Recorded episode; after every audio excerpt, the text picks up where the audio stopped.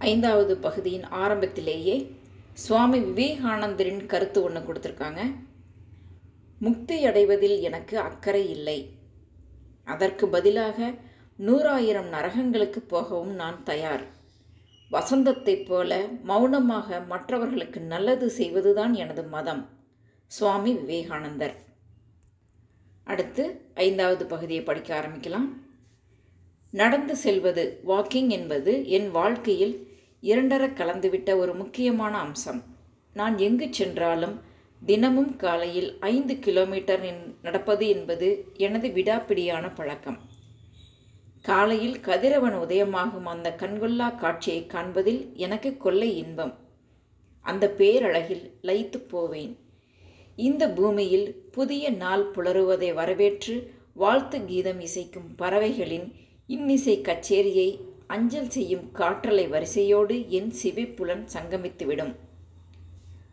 ஒவ்வொரு முறையும் இந்த ஆனந்த அனுபவத்தில் அதாவது குளிர் தென்றல் பறவைகளின் கீதம் சூரியோதயம் இவற்றில் திளைக்கும்போது திகைப்பில் மூழ்கிவிடுவேன். இந்த கணத்தை மலர வைப்பதற்காக அனைத்து கூறுகளையும் இயற்கை எப்படி ஒன்றிணைத்து கொண்டு வருகிறது என்று பிரமிப்புடன் இறைவனுக்கு மானசீகமாக நன்றி கூறுவேன்.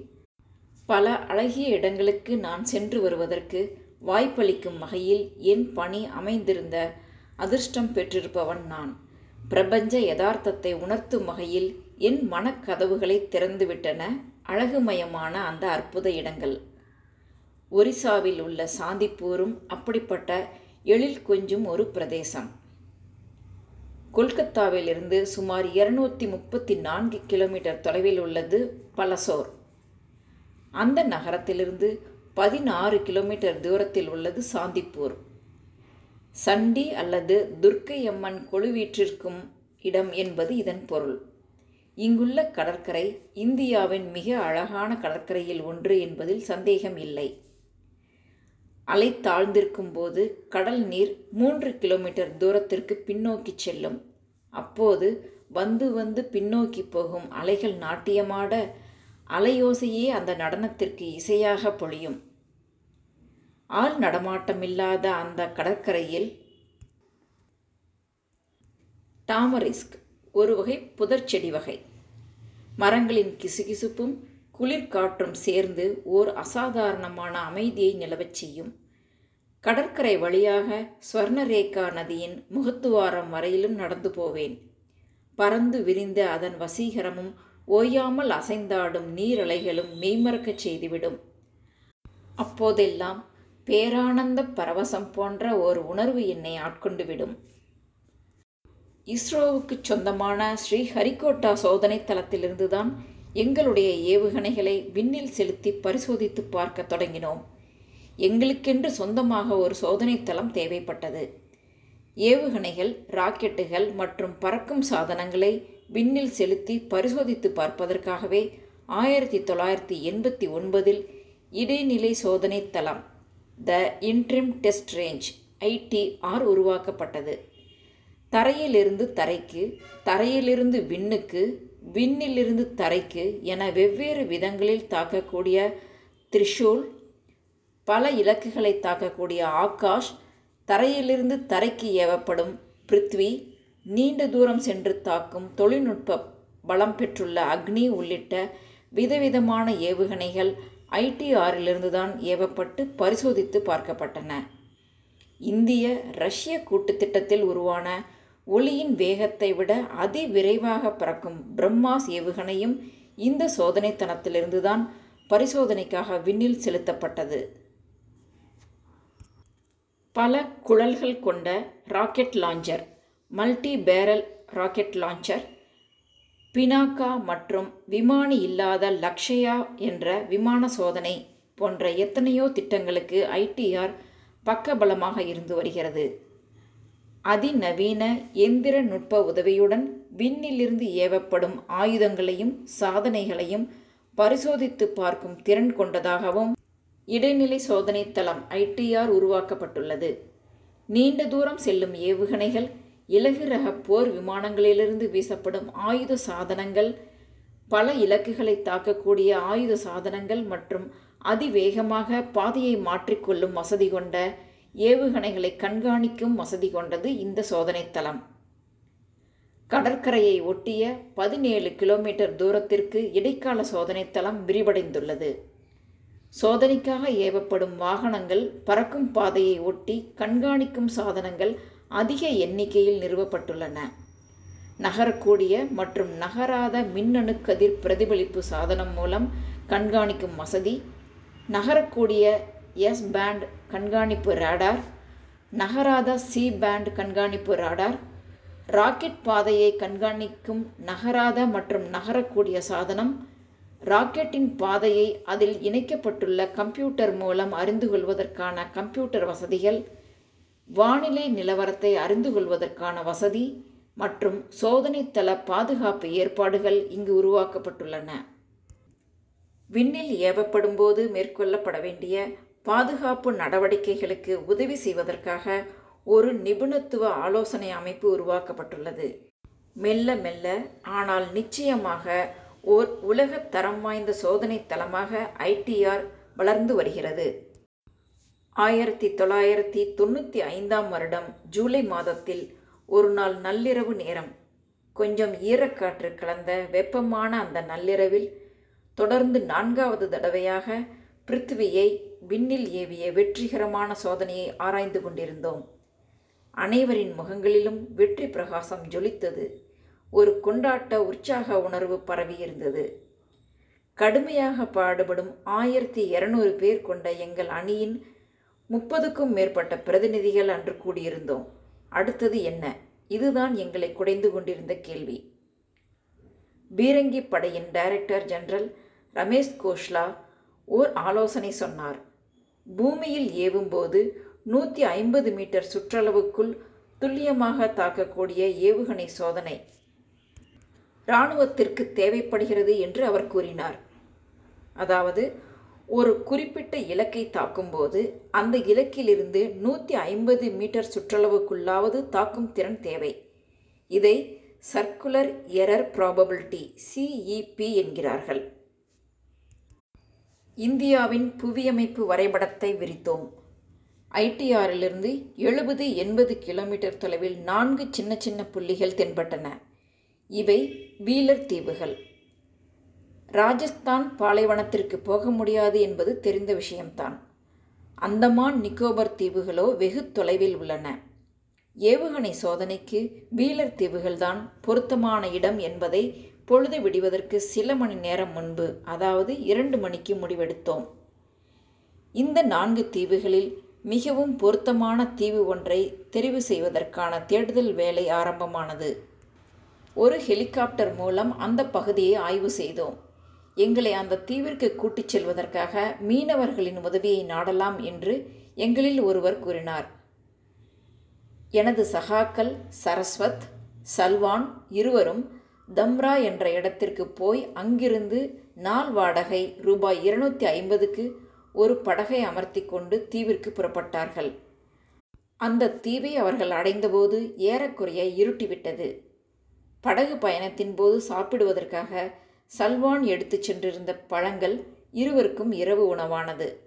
அந்த தீவிலேயே இரவு முழுவதும் தங்கியிருப்பதை தவிர அவர்களுக்கு வேறு வழி இல்லை அது ஓர் இனிய இரவு.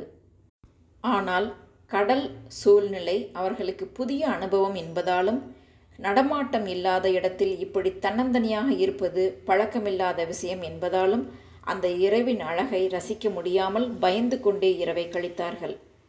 இருந்தாலும் அதை ஒப்புக்கொள்ளாத என் சகாக்கள் இருவரும் சந்தோஷமாக அந்த இரவு பொழுதை அனுபவித்ததாக சொல்லிக்கொண்டார்கள் அடுத்த நாள் அதிகாலையிலேயே தீவை ஆய்வு செய்யும் வேலையை ஆரம்பித்தார்கள்.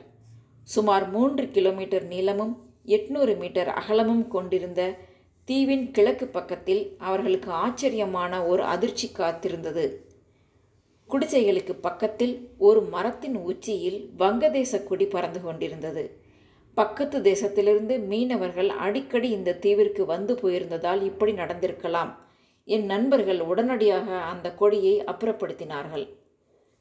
அதற்கு பிறகு அடுத்தடுத்த நடவடிக்கைகள் வேகமாக தொடர்ந்தன. வனத்துறை சுற்றுச்சூழல் துறை உள்ளிட்ட மாவட்ட அதிகாரிகள் அந்த தீவுக்கு வந்தார்கள்.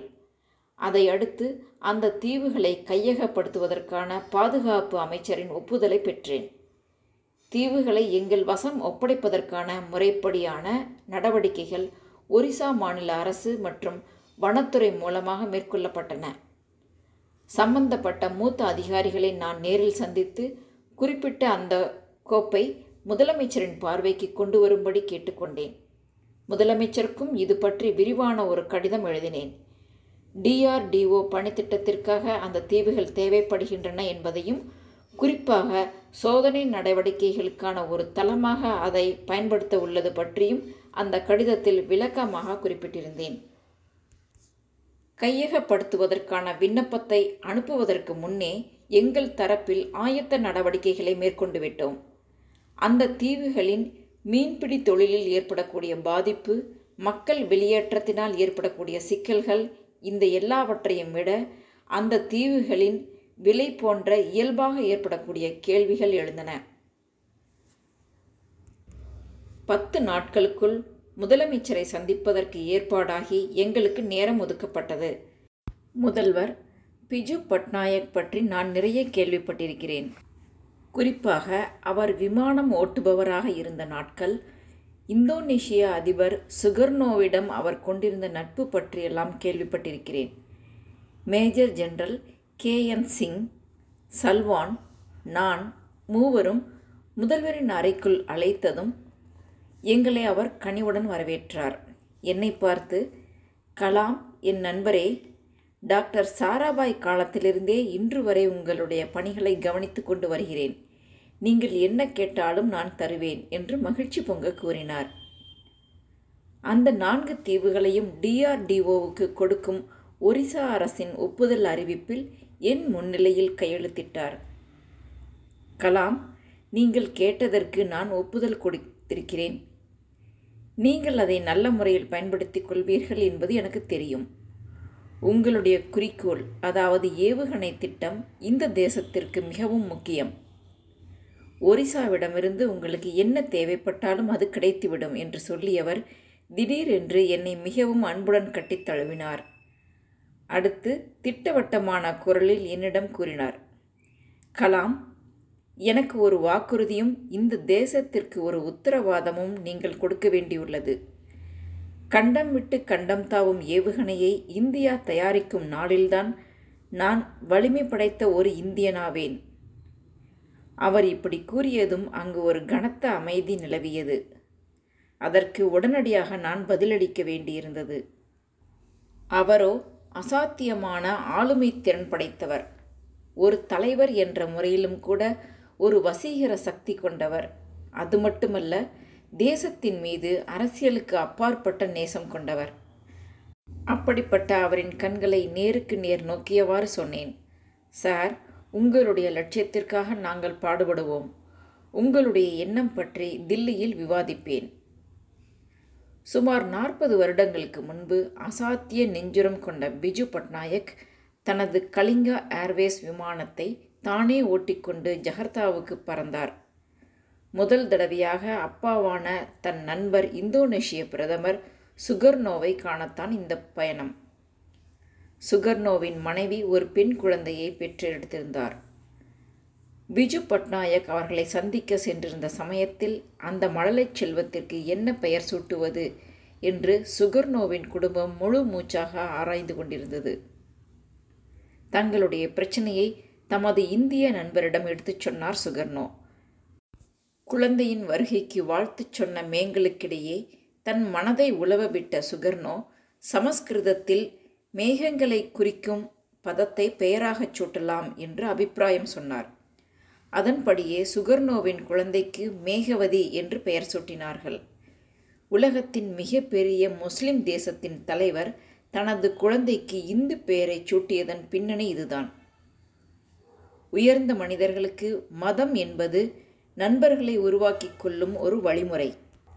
அற்பத்தனமானவர்களுக்கு மதம் என்பது சண்டை போட்டுக்கொள்வதற்கான ஒரு ஆயுதம். பல வருடங்களுக்கு பிறகு அடுத்தடுத்த அரசியல் குழப்பங்களை தொடர்ந்து மேகவதி சுகர்னோ புத்ரி இந்தோனேஷியாவின் உதவி ஜனாதிபதியாகவும் பின்னர் ஜனாதிபதியாகவும் பொறுப்பேற்றார். செல்வாக்கும் தொலைநோக்கும் படைத்த அரசியல்வாதிகளின் ஒரு தலைமுறை முடிந்து போய்விட்டதை நினைத்து துக்கப்படு என் தோழா. ஒரு குறிப்பிட்ட தேசத்தை பற்றி காரணமில்லாத தேவையற்ற பீதியை நமது அரசை கிளப்பி விடுவதை நினைத்து துயரப்படு என் தோழா. சமீப காலம் வரையிலும் நாம் தலைமையேற்று வந்திருந்த மூன்றாம் உலக நாடுகள் உள்ளிட்ட பிற நாடுகளுக்கும் நமக்கும் இடையே திரை போட்டுவிட்ட அந்த பீதியை நினைத்து விசனப்படு என் தோழா. தேசங்களின் மத்தியில் நம்மை நாமே தாழ்த்தி கொண்டு நமது மரியாதையை குறைத்து கொண்டதற்காக மௌனமாக கண்ணீர் சிந்து என் தோழா. நூறு கோடி மக்களை கொண்ட ஒரு தேசம் தொழில் முன்னேற்ற முனைப்பும் அதிக அளவில் குவிந்திருக்கும் அறிவியல் திறனும் கொண்ட ஒரு தேசம்.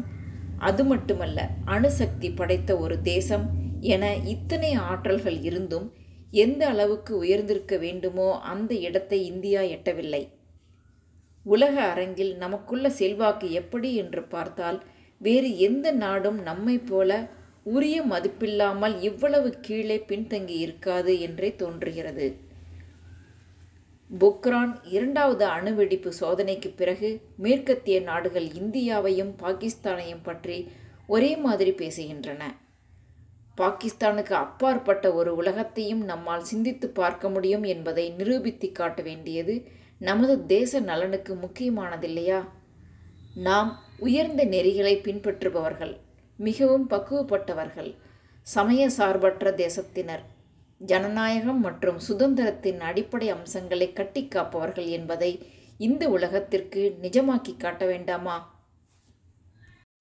சென்னை அண்ணா பல்கலைக்கழக பொறியியல் இறுதியாண்டு மாணவர்களுக்கு இரண்டாயிரத்தி இரண்டு மார்ச் மாதத்தில் பாடம் நடத்திய சமயத்தில் தொழில்நுட்பமும் அதன் பரிமாணங்களும் டெக்னாலஜி அண்ட் இட்ஸ் டைமென்ஷன்ஸ் என்ற தலைப்பில் தொடர்ச்சியாக பத்து விரிவுரைகள் வழங்கினேன். தொடர் விரிவுரையின் கடைசி நாள் கருத்து பரிமாற்ற வகுப்பில் தொழில்நுட்பங்களின் இரட்டை பயன்பாடு பற்றி விவாதித்து கொண்டிருந்தோம். அப்போது ஒரு மாணவர் கேள்வி ஒன்றை எழுப்பினார். சார் ஆயிரத்தி தொள்ளாயிரத்தி எண்பத்தி எட்டு மே மாதத்தில் இந்தியா நடத்திய அணுகுண்டு சோதனை மிக மோசமான செயல் என்று டாக்டர் அமர்த்யா சென் சொல்லியிருப்பதை நான் சமீபத்தில் படிக்க நேர்ந்தது. நோபல் பரிசு பெற்றுள்ள சிறந்த பொருளாதார மேதையான அவர் வளர்ச்சி பற்றிய சிந்தனைகளுக்கு பெரிதும் மதிக்கப்படுபவர். அப்படிப்பட்ட ஒருவரின் கருத்தை புறக்கணித்துவிட முடியாது. அவருடைய கருத்து குறித்து நீங்கள் என்ன நினைக்கிறீர்கள்? இந்த கேள்விக்கு பின்வரும் விளக்கம் அளித்தேன். பொருளாதார வளர்ச்சி களத்தில் டாக்டர் அமர்த்தியா சென்னின் அருமை பெருமைகளை நான் ஒப்புக்கொள்கிறேன். தொடக்க கல்விக்கு மிகவும் முக்கியத்துவம் கொடுக்கப்பட வேண்டும் என்பது போன்ற அவருடைய ஆலோசனைகளை மதித்து போற்றுகிறேன். அதே சமயத்தில் மேற்கத்திய கண்ணோட்ட கோணத்திலிருந்து இந்தியாவை டாக்டர் சென் பார்த்துள்ளார் என்று எனக்கு தோன்றுகிறது.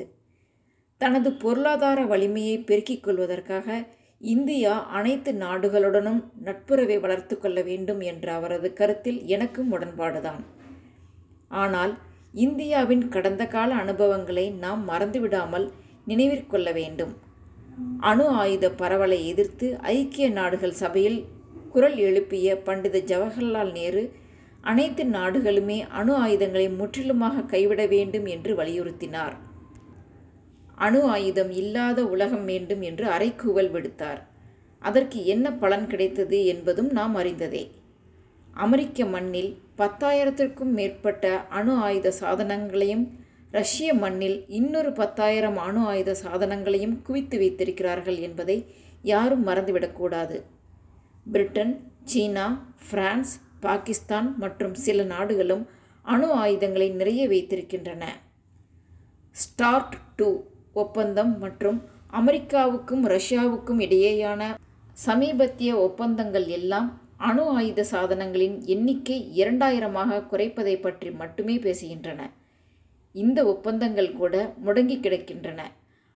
அணு ஆயுதமே இல்லாத நிலையை எட்டுவதற்காக இந்தியாவின் ஆயிரத்தி தொள்ளாயிரத்தி தொண்ணூற்றி எட்டு மே அணுவெடிப்பு சோதனையை எதிர்ப்பவர்கள் எல்லாம் அமெரிக்கா ரஷ்யா மற்றும் மேற்கத்திய நாடுகளில் ஒரு இயக்கத்தை நடத்தட்டும். நமது அண்டை நாடுகள் இரண்டும் அணு ஆயுதங்களையும் ஏவுகணைகளையும் வைத்திருக்கின்றன என்பதை நாம் நினைவு வைத்துக் கொள்வது மிக முக்கியம். இப்படிப்பட்ட சூழ்நிலையில் வாய்ப்பொத்தி வேடிக்கை பார்த்து கொண்டிருக்கும் ஒரு தேசமாகத்தான் இந்தியா இருக்க வேண்டுமா? கடந்த மூவாயிரம் வருடங்களில் அடுத்தடுத்த அந்நிய ஆக்கிரமிப்பாளர்கள் இந்தியா மீது படையெடுத்து வந்த வண்ணம் இருந்தார்கள். பிரிட்டன் பிரான்ஸ் டச்சு போர்ச்சுக்கல் உள்ளிட்ட நாடுகள் தத்தம் எல்லையை விரிவுபடுத்திக் கொள்வதற்காக இங்கு படையெடுத்து வந்தன. ஆனால் இந்தியா ஏன் மற்ற நாடுகள் மீது படையெடுத்துச் செல்லவே இல்லை? தமிழ் மன்னர்களின் ஆட்சியின் போது ஒரு சில விதிவிலக்குகள் உண்டு. படையெடுத்துச் செல்லும் அளவுக்கு நமது மன்னர்கள் துணிவில்லாதவர்கள் என்பதாலா? தலைமுறை தலைமுறையாக அந்நியர்கள் தங்களை ஆட்சி செய்வதன் நிஜமான உட்கருத்தையும் அதன் விளைவுகளையும் சகிப்புத்தன்மை கொண்டிருந்த இந்தியர்கள் சரியாக புரிந்து கொண்டதே இல்லை என்பதுதான் உண்மை. ஆனாலும் நீண்ட நெடிய சுதந்திர போராட்டத்திற்கு பிறகு நாம் விடுதலை பெற்றோம். நமக்கான எல்லை பகுதிகளுடன் ஒரு தேசமாக ஒன்றிணைந்தோம். பொருளாதார செழிப்பு என்ற ஒரே குறிக்கோளுடன் மட்டுமே நாம் இருந்துவிட முடியுமா? தேசத்தின் வலிமையை காட்டிக்கொள்வதற்கான ஒரே வழி அதை பாதுகாப்பதற்கான பலம் பெற்றிருப்பதுதான். வலிமை என்பது இராணுவ பலமும் பொருளாதார பலமும் சேர்ந்த ஒன்றுதான். ஐக்கிய நாடுகள் சபை பாதுகாப்பு கவுன்சிலின் முடிவுகளையும் கொள்கைகளையும் தீர்மானிக்கும் சர்வ வல்லமை படைத்த நாடுகள் எவை தெரியுமா? அணு ஆயுதங்களை வைத்திருக்கும் நாடுகள்தான் பாதுகாப்பு கவுன்சிலை ஆட்டி படைக்கின்றன. இதுவரையிலும் பாதுகாப்பு கவுன்சிலில் நமக்கு இடம் கிடைத்ததில்லை. ஆனால் இப்போதோ இந்தியாவை ஒரு உறுப்பினராக அதில் இடம்பெறச் செய்ய வேண்டும் என்று மற்ற நாடுகள் சிபாரிசு செய்வதை என்னவென்று சொல்வது? எப்படி வந்தது இந்த மாற்றம்? இதையொட்டிய இன்னொரு சம்பவத்தை விளக்க விரும்புகிறேன். கடற்கரை தளபதியாக இருந்து ஓய்வு பெற்றுவிட்ட என் நண்பர் அட்மிரல் எல். ராம்தாஸ் ஒரு விஷயத்தை சொன்னார். ஆயிரத்தி தொள்ளாயிரத்தி தொண்ணூற்றி எட்டு மே மாதத்தில் நடத்தப்பட்ட அணுகுண்டு வெடிப்பு சோதனையை எதிர்த்து நாடாளுமன்றம் முன்பு ஒரு குழுவினரோடு ஆர்ப்பாட்டம் நடத்தப்போவதாக கூறினார். அணு ஆயுத சாதனங்கள் மற்றும் கண்டமிட்டு கண்டம் பாய்ந்து தாக்கும் ஏவுகணைகளை ஏராளமாக திரட்டி வைத்திருப்பதை எதிர்த்து அவரும் அவருடைய குழுவினரும் வெள்ளை மாளிகை முன்பும் கிரெம்லின் முன்பும் முதலில் ஆர்ப்பாட்டம் நடத்த வேண்டும் என்று அவரிடம் பதிலளித்தேன். உயர்ந்த நிலையை எட்டுவதற்காக நாம் எழுச்சி பெற வேண்டும் என்று எனது தேச மக்களுக்கு அழைப்பு விடுக்கிறேன். இந்திய மக்கள் அனைவரும் தங்களுடைய அபாரமான ஆற்றல்களுடனும் அளப்பரிய திறமைகளுடனும் எழுச்சி பெறுவதற்கான அழைப்பு இது. தேசங்களின் எழுச்சி அல்லது வீழ்ச்சிக்கு வழிவகுக்கும் சக்திகள் எவை? ஒரு தேசத்தை வலிமை படைத்ததாக மாற்றும் அம்சங்கள் எவை? வலுவான ஒரு தேசத்தில் மூன்று அம்சங்களை காண முடிகிறது. அவை அந்த தேசத்தின் சாதனைகளில் ஒரு கூட்டு பெருமிதம் ஒற்றுமை மற்றும் ஒன்றிணைந்து செயல்படும் ஆற்றல். தேசமாக இருந்தாலும் சரி மக்களாக இருந்தாலும் சரி மிக உயர்ந்த நிலையை எட்ட வேண்டுமென்றால் கடந்த காலத்தின் புகழ்பெற்ற நாயகர்கள் மகத்தான சாதனைகள் அரும்பெரும் சாகசங்கள் அசாத்திய வெற்றிகள் பற்றிய பெருமிதத்தை ஞாபகத்தில் நிலைநிறுத்தி கொள்ள வேண்டும். மிக உயர்ந்த சிகரங்களை எட்டும் அளவுக்கு பிரிட்டன் மக்கள் எழுச்சியடைந்ததற்கான காரணம் போற்றி புகழ்ந்து பெருமிதமடையும் அளவுக்கு நெல்சன் பிரபு அல்லது வெலிங்டன் கோமான் போன்ற நாயகர்கள் அவர்களுக்கு கிடைத்திருந்ததுதான். ஒரே நாடு ஒரே கலாச்சாரம் என்ற பெருமையில் ஜப்பானியர்களுக்கு உந்து சக்தி கிடைத்திருப்பதால் ஒரு வேதனையான இராணுவ தோல்வியை பொருளாதார வெற்றி என்ற பெரும் சாதனையாக அவர்களால் மாற்றிக்கொள்ள முடிந்தது. உயர்ந்த நிலைக்கு முன்னேறியுள்ள அனைத்து நாடுகளுமே ஒரு லட்சிய உணர்வை ஊட்டிக்கொண்டிருக்கின்றன ஜப்பானியர்களிடம் பெருமளவுக்கு இது ஊறிப்போய் உள்ளது ஜெர்மானியர்களுக்கும் அப்படித்தான். முப்பது ஆண்டுகளில் ஜெர்மனி இரண்டு தடவை நாசமாக்கப்பட்டது. ஆனாலும் கூட அந்த மக்களுக்கு தங்களுடைய தலைவிதியை பற்றிய நம்பிக்கை குலைந்ததே கிடையாது. இரண்டாவது உலக யுத்த சாம்பலிலிருந்து புத்துயிர் பெற்று வீறு கொண்டெழுந்த ஜெர்மனி பொருளாதார பலமும் அரசியல் உறுதியும் படைத்த தேசமாக புது வடிவம் பூண்டது. ஒரு உயர்ந்த தேசமாக ஜெர்மனியால் எழுச்சி பெற முடியுமென்றால் இந்தியாவால் அப்படி சாதிக்க முடியாதா என்ன? அனைத்து சமுதாயத்தினரும் பெருமிதப்பட்டு கொள்ளும் வகையில் ஒரு பொதுவான ஞாபகத்தை வரலாற்று சக்திகள் நமக்கு வழங்காமல் இருப்பது இந்தியாவின் துரதிருஷ்டம். நமது அனைத்து சமுதாயத்தினரிடமும் ஓராயிரம் ஆண்டு காலமாக வெகு ஆழத்தில் வேரூன்றியிருக்கும் நமது பாரம்பரிய ஆணிவேரின் மகத்துவத்தை தெரிந்து கொள்ளும் ஒரு தேடல் தாகத்தை கிளப்பிவிடும் அளவுக்கு நமது சரித்திர பெருமைகள் அனைத்து தரப்பு மக்களுக்கும் சொல்லப்படவில்லை. அந்த ஞாபகத்தை கிளறிவிடும் வகையில் கடந்த ஐம்பது வருடங்களில் போதுமான முயற்சிகள் மேற்கொள்ளப்படவில்லை. எனது குழந்தை பருவத்திலிருந்து ஆரம்பித்து பிறகு உயர்நிலைப் பள்ளி அதையடுத்து தொடர்ந்த காலகட்டங்கள் என சுமார் எழுபது வருடங்களில் நமது பல மதங்களை பற்றியும் கற்றுக்கொள்ளும் அதிர்ஷ்டம் எனக்கு வாய்த்தது. எந்த மதமாக இருந்தாலும் அதன் மைய கருத்தாக ஒளி வீசுவது ஆன்மீக மேம்பாடு என்ற அம்சம்தான் என்பதை நான் உணர்ந்திருக்கிறேன். இந்தியாவில் சமய சார்பின்மையின் அடித்தளமாக அமைந்திருக்க வேண்டியது ஆன்மீகம்தான் என்பதையும் நாம் புரிந்து கொள்ள வேண்டும். நமது லட்சிய உணர்வு மங்கி போயிருப்பதால் நமது கலாச்சாரத்திற்கும் நமக்கும் நாம் உண்மையானவர்களாக இருக்க வேண்டும் என்பதை நாம் கைவிட்டு விட்டோம். கடந்த காலத்தை பற்றிய பெருமிதம் இல்லாமல் எதிர்காலத்தை பற்றிய நம்பிக்கையும் இல்லாமல் ஒரு பிளவுபட்ட மக்கள் சமுதாயமாக நம்மை நாமே காண முன்வந்தால் விரக்தி வேதனை ஏமாற்றம் அல்லாத வேறு எதை நம்மால் எதிர்பார்க்க முடியும்? இந்தியாவின் ஆதார அடிப்படை கலாச்சாரம் என்பது காலத்தை கடந்து நிற்கும் ஒன்று. இஸ்லாமிய மதம் இங்கு வருவதற்கு முன்பே கிறிஸ்துவ மதம் இங்கு நுழைவதற்கு முன்பே செழித்தோங்கி இருந்த கலாச்சாரம் அது. கேரளாவின் சிரியன் கிறிஸ்தவர்கள் போன்ற ஆரம்பகால கிறிஸ்தவர்கள் தங்களுடைய இந்திய தன்மையை பெருமிதப்பட்டு கொள்ளும் உறுதியுடன் தக்க வைத்து கொண்டிருக்கிறார்கள். அவர்களைச் சேர்ந்த திருமணமான பெண்கள் மங்கள சூத்திரம் அதாவது தாலி அணிந்து கொள்வதாலோ அல்லது ஆண்கள் கேரள பாணியில் வேட்டி கட்டி கொள்வதாலோ மற்ற கிறிஸ்தவர்களை விட எந்த விதத்தில் சிரியன் கிறிஸ்தவர்கள் குறைந்தவர்கள்? கேரள முதல்வர் அந்தோணியும் அவரைச் சேர்ந்தவர்களும் கேரளா கலாச்சாரத்தின் அங்கமாக இருப்பதால் அவர் ஒன்றும் மத விரோதி இல்லையே. ஒரு கிறிஸ்தவராக இருப்பதும் ஒன்றும் அவரை அந்நியராக்கிவிடவில்லை மாறாக அது அவருடைய இந்திய தன்மைக்கு கூடுதலாக ஒரு பரிமாணம் கொடுத்திருக்கிறது. இசையமைப்பாளர் ஏ ஆர் ரஹ்மான் ஒரு முஸ்லீமாக இருக்கலாம். இருந்தாலும் அவர் வந்தே மாதரம் பாடும்போது அந்த குரல் அனைத்து இந்தியர்களின் அவர்கள் எந்த கடவுளை நம்புகிறவர்களாக இருந்தாலும் ஆன்மாவில் எதிரொலிக்கிறதே.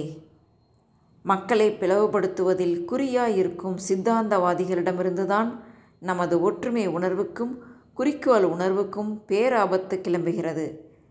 தனது பாதுகாப்பு கொடையின் கீழ் அனைத்து குடிமக்களுக்கும் முழுமையான சமத்துவத்தை இந்திய அரசியலமைப்பு சட்டம் வழங்குகிறது.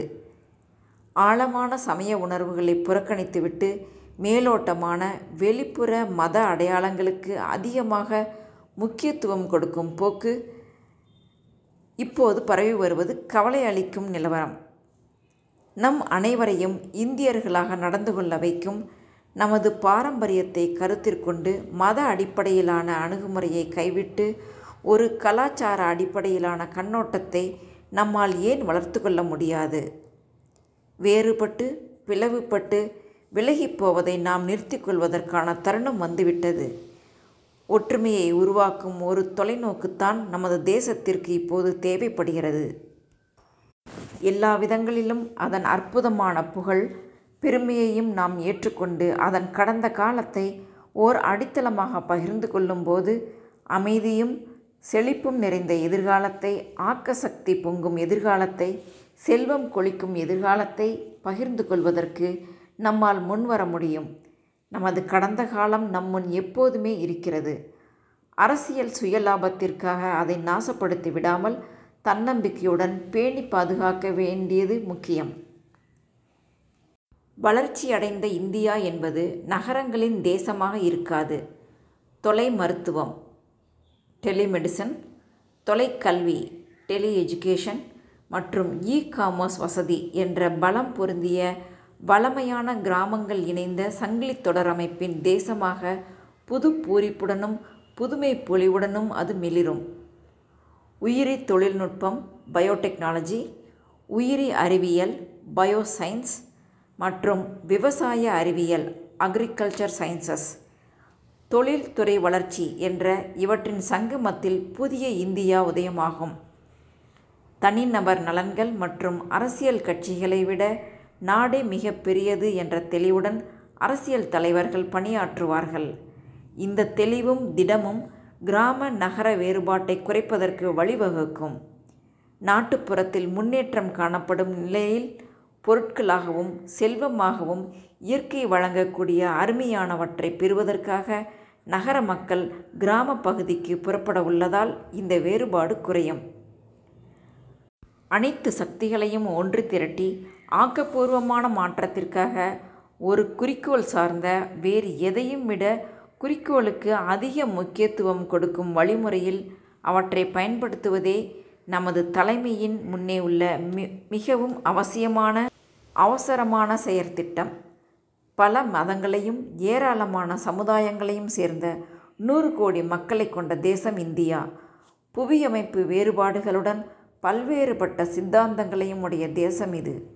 இந்த வேறுபாடுகளின் வண்ணக்கோலம் நமக்கு மிகப்பெரிய பலம். இருந்தாலும் கூட பக்குவப்படாத சிந்தனை அரைகுறையாக திட்டமிடல் தனித்தனியான முயற்சிகள் என்ற குறைபாடுகளால் பலன் கிடைக்கவில்லை. இணக்கமயமான இந்தியாவை உருவாக்குவதற்கு மக்கள் அனைவரும் ஒன்றுபட்டு முன்வர வேண்டும். தேசத்தின் இரண்டாவது தொலைநோக்கு தேசத்தை மறுமலர்ச்சி அடைய வைக்கும். வலிமையான இந்தியாவை உருவாக்கும் குறிக்கோளும் பொறுப்பும் ஒரு தொலைநோக்கு கொண்டிருக்கும் அரசியல் தலைமையின் கைகளில் உள்ளது. அடுத்து இந்த ஐந்தாவது பகுதியின் சாரம். தோல்விகளுக்கிடையே வெற்றி கனவுகளும் உண்டு. குழப்பங்களுக்கிடையே நம்பிக்கை பளிச்சிடுகிறது. பிரச்சனைகளுக்கிடையே தீர்வு தென்படுகிறது. பல்வேறு விதமான நம்பிக்கைகளையும் சித்தாந்தங்களையும் கொண்டுள்ள நூறு கோடி மக்கள் நாம். ஒரு தேசிய தொலைநோக்கு இல்லாமல் போய்விட்டதால் பிளவுபட்டு பின்தங்கி தடுமாறி தவிக்கிறோம். இந்த பிளவை சரிப்படுத்தி நம்மை ஒரே தேசிய அமைப்பாக ஒன்றிணைக்கும் உயர்ந்த பணியே இன்றைய தேவை.